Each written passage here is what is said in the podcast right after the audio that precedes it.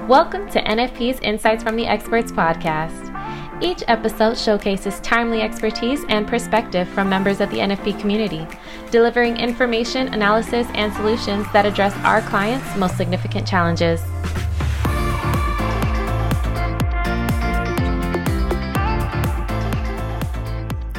Hello, and welcome to the Benefits Compliance Podcast. My name is Suzanne Spradley, and I'm here with my colleague Chase Cannon. We are attorneys for NFP um, with the Benefits Compliance Department, and we are here to bring you our podcast and bring you up today on all the issues that uh, that touch your health plans. Today, we're going to dig in a bit more on the PCOR Institute and the associated PCOR fees. I know that's an exciting topic for you. Oh, yeah.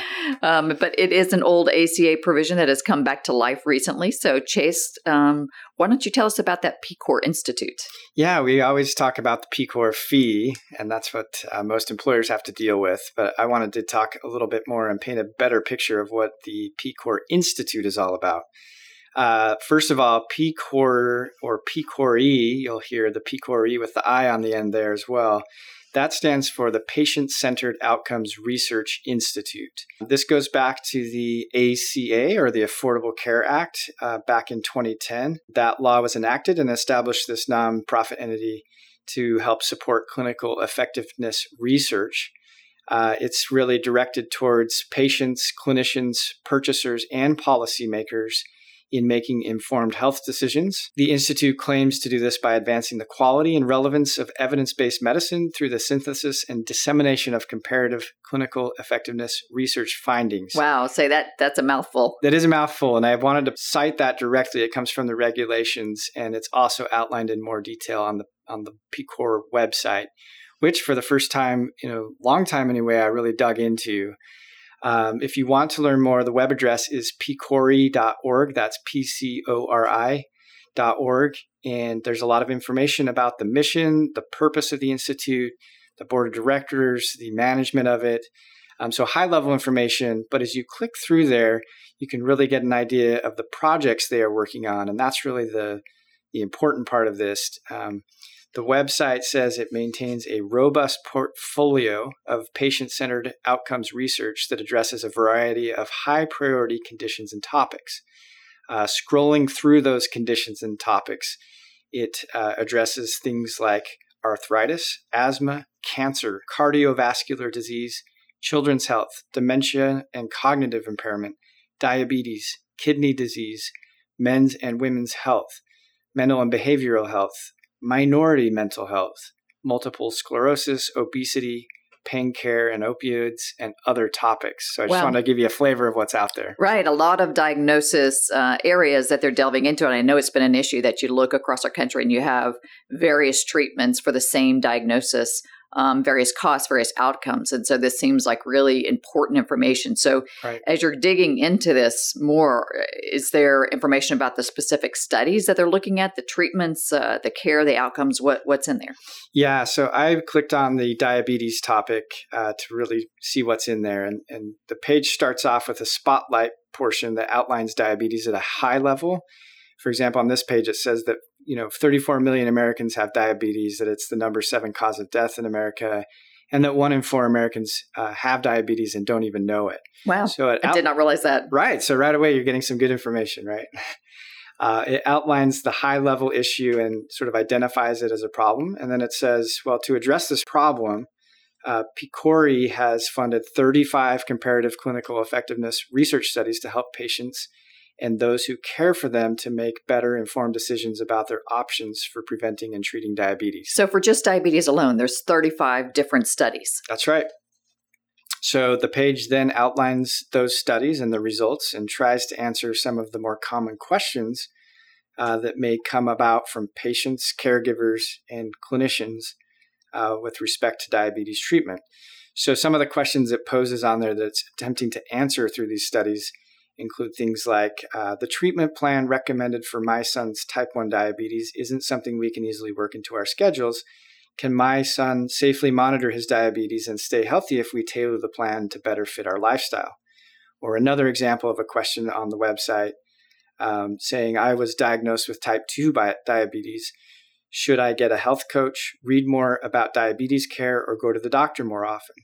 So it's trying to get down to the practical issues someone might be facing on these different types of illnesses or conditions, and then to provide information on the best treatment approaches, again, through these studies. As far as an example of the actual study, the diabetes page goes into one study called the PCORnet Bariatric Study, and that studies uh, outcomes among patients who undergo common weight loss surgeries, such as bariatric surgery, and the outcomes on diabetes remission among patients who underwent gastric bypass and gastric sleeve surgeries. Another article uh, details the five year outcomes of patients who underwent either gastric bypass or adjustable banding and found that ga- gastric bypass patients were significantly more likely than gastric sleeve patients to end up back in the hospital in the years following surgery. Certainly, some information I would want to know if I was right. in that category. And as we think back to that list that I outlined, it seems like there's you know, almost everybody in the country probably has or knows somebody with one of those conditions. So, right. Um, so if you think back to one purpose of the AC was try to try to make healthcare more accessible and affordable, and perhaps to help make it more transparent. I feel like PCOR Institute is maybe one of the uh, cogs in that wheel, really to do some research, help explain the outcomes, and trying to get that in, all in one place and to have it serve as a resource to individuals who are maybe confused or are looking for better information. At least that's the idea. Now, for someone like me who's been in the industry and preaching to employers on how to pay the fees, this is my first real dive into the website. So I don't know how many Americans are really out there digesting this information. I don't know how many Americans are really even aware of it. I mean, that's I think that's the real challenge. Is I, I, imagine a lot of people are not aware that that information is out there, and it's only helpful if it's disseminated broadly. So it is something that we should um, make more aware of, not only individuals but also policymakers and providers. Right. Um, does it go into anything else on the page besides what you mentioned so far? Yeah, so it goes into those different studies. Each has their own write up or takeaway to help people who may be interested.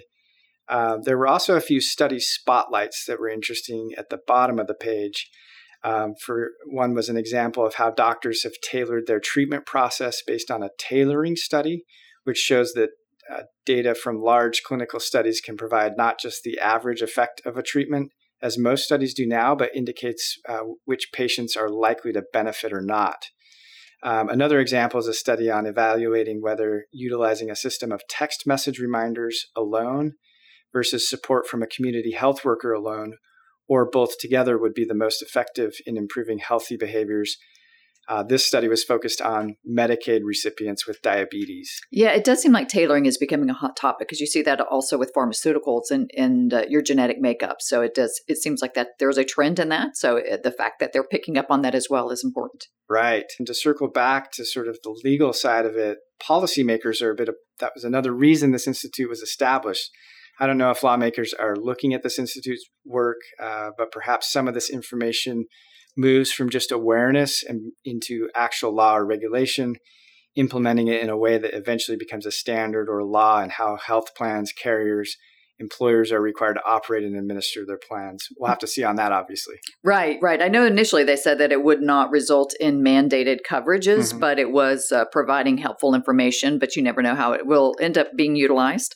Um, but it's still helpful nonetheless to know what this fee is going towards and, and having a better understanding of what the money is uh, is being used for. So all of that's interesting background. We know that this, as you said, started with the enactment of the ACA. So why is it relevant today? What's what's happening today in June of 2020 that's making this topic relevant today? Right. So the information has been building out there for the institute. Um, the reason we're talking about it relates back to the fee, which is there to fund the institute. So part of the challenge over the last 10 years has been how to pay this fee and the timing of it. Right. It all goes back to this October 1st date. And so the fee came into effect for plan years ending uh, on or after October 1st of 2010. And that created this divide on uh, when to pay it and how much to pay. Right. It wasn't lined up cleanly with a, just a calendar year plan. Right. Um, so employers had to pay a fee by July 31st of the following year. In that way, it's set up like some other fees or, or filings. Uh, but the dollar amount was also adjusted each year and that would also depend on whether your plan year ended on or before October 1st of the year. So that created a lot of confusion here. Uh, but getting to more recent developments is uh, back at the end of 2019, Congress decided to re up on the PCOR fee for another 10 years. Oh, we were so close. We were so close. Uh, in fact, calendar year plans thought they were done because it, they cycled off last year. Uh, plan years ending on or after October 1st of 2019. The fee, as originally written, would have expired. Uh, but Congress swept in, said we're going to re up here for another 10 years. That was uh, the big deal that employers kind of got used to that but then they had also been waiting for the fee amount adjustment from the irs and that's what just came out yesterday. The irs saying uh, we're going to adjust that fee upwards. It will be $2.54 per covered life. That's up from $2.45 for the prior period. So for plan years that ended in october november december which would include calendar year plans they now know the amount that they're supposed to pay by July 31st of 2020. Again, that's $2.54 a covered life. And those are plan years ending, not beginning when you say October, November, December. That's right. So, um, again, another reason this has been confusing for employers is usually you're talking about the plan year start date. And in some of our charts, we've tried to go with the start date, even though the amount and the filing date are driven by the end of the planned year end date. So the amount uh, changed slightly. Did it anything else change with regard to the calculation, the form, the processing? Yep, nothing else really changed. Um, employers can still rely on the same methods for calculating the fee. There's uh, four methods they can use. Uh, actual counts, they can look at a snapshot, a snapshot factor, or they can go off of a Form 5500 count. Most employers that have had to pay this are familiar with those now. There's nothing that's changed with respect to the process. It's uh, filed and paid via Form 720. That's an IRS form that actually relates to quarterly excise taxes. Everything else stays the same from the perspective of calculating the fee, the process of paying the fee. Form 720 has not yet been updated with the $2.54 amount. So we're waiting for that to be finalized. But other than that, it would be business as usual just for another 10 years with the PCOR. Okay, and you say business as usual, but as as we know, business is not usual right now with COVID nineteen. So you say the next date for filing is July thirty first. Is there any word that COVID nineteen could impact that filing date? Yeah, we can't get through a podcast these days without COVID. Uh, no changes as of now, though, with respect to the filing date. We've seen some other date delays and extensions for plan related filings and notices, but nothing here. We'll keep watching, though. You never know. And we have on listening to our podcast both fully insured employers and self-insured pl- employers. I'm sure they're all used to to this one way or the other, either paying it or not paying it over the last uh, nine years. But just to confirm, um, does this apply to both fully insured and self-insured? Yeah. So for fully insured plans, the carrier is on the hook. They're going to file and pay this. For self-insured employers, uh, including those with HRAs, the, the employer's on the hook. So sometimes the HRA gets forgotten even if you have a fully insured medical plan, but you are sponsoring an HRA to supplement that or it's integrated with the plan, you will have to pay the PCOR fee on the HRA. The um, one caveat there is that you can use the number of employees enrolled in the HRA rather than the total number of covered lives. So you can disregard dependents if you're just calculating it calculating the fee on the HRA. Good to good to know. At least there's some some relief there. Right. Um, and one of the questions we always get from employers is, "What if I have missed a filing?" So let's say, um, are there penalties if I don't pay it? What about if I've missed it in prior years? What do I do about that? Yeah, so we do get this question quite a bit. If uh, at a high level there are no specific penalties under the ACA, but there is a general failure penalty under the ACA that is $100 per day per individual. Um, further, because the PCOR fee is a tax, uh, failure to timely pay in a timely manner could result in interest and tax penalties, and it can be considered a debt owed to the federal government, which means the federal debt collection rules could apply. Never a good position to be in. No, that's not a fun position. But think of it similar to as any other tax, including our individual taxes due to the via our 1040s, right? If we don't pay that, the IRS can always assess interest and penalties and could go after that debt collection process. Uh, as far as past years and unpaid PCOR fees, uh, there's no specific guidance on how to correct this other than, uh, like any other tax form or payment, get it done as soon as possible. The IRS website has forms from prior years to use and the dollar amounts for the PCOR in, in prior years. So go ahead and get that filed and paid as soon as you can. Based on those, you can file them one off or file them all together. If it's a correction, that would be a little bit different. You filed something already. Uh, the IRS does have some guidance saying that if you have to correct either an underpayment or an overpayment, that you would do that via Form 720X. That's an amended federal excise tax return on a quarterly basis. So you would just file that with the corrections. That could be an underpayment or an overpayment. You may be getting money back.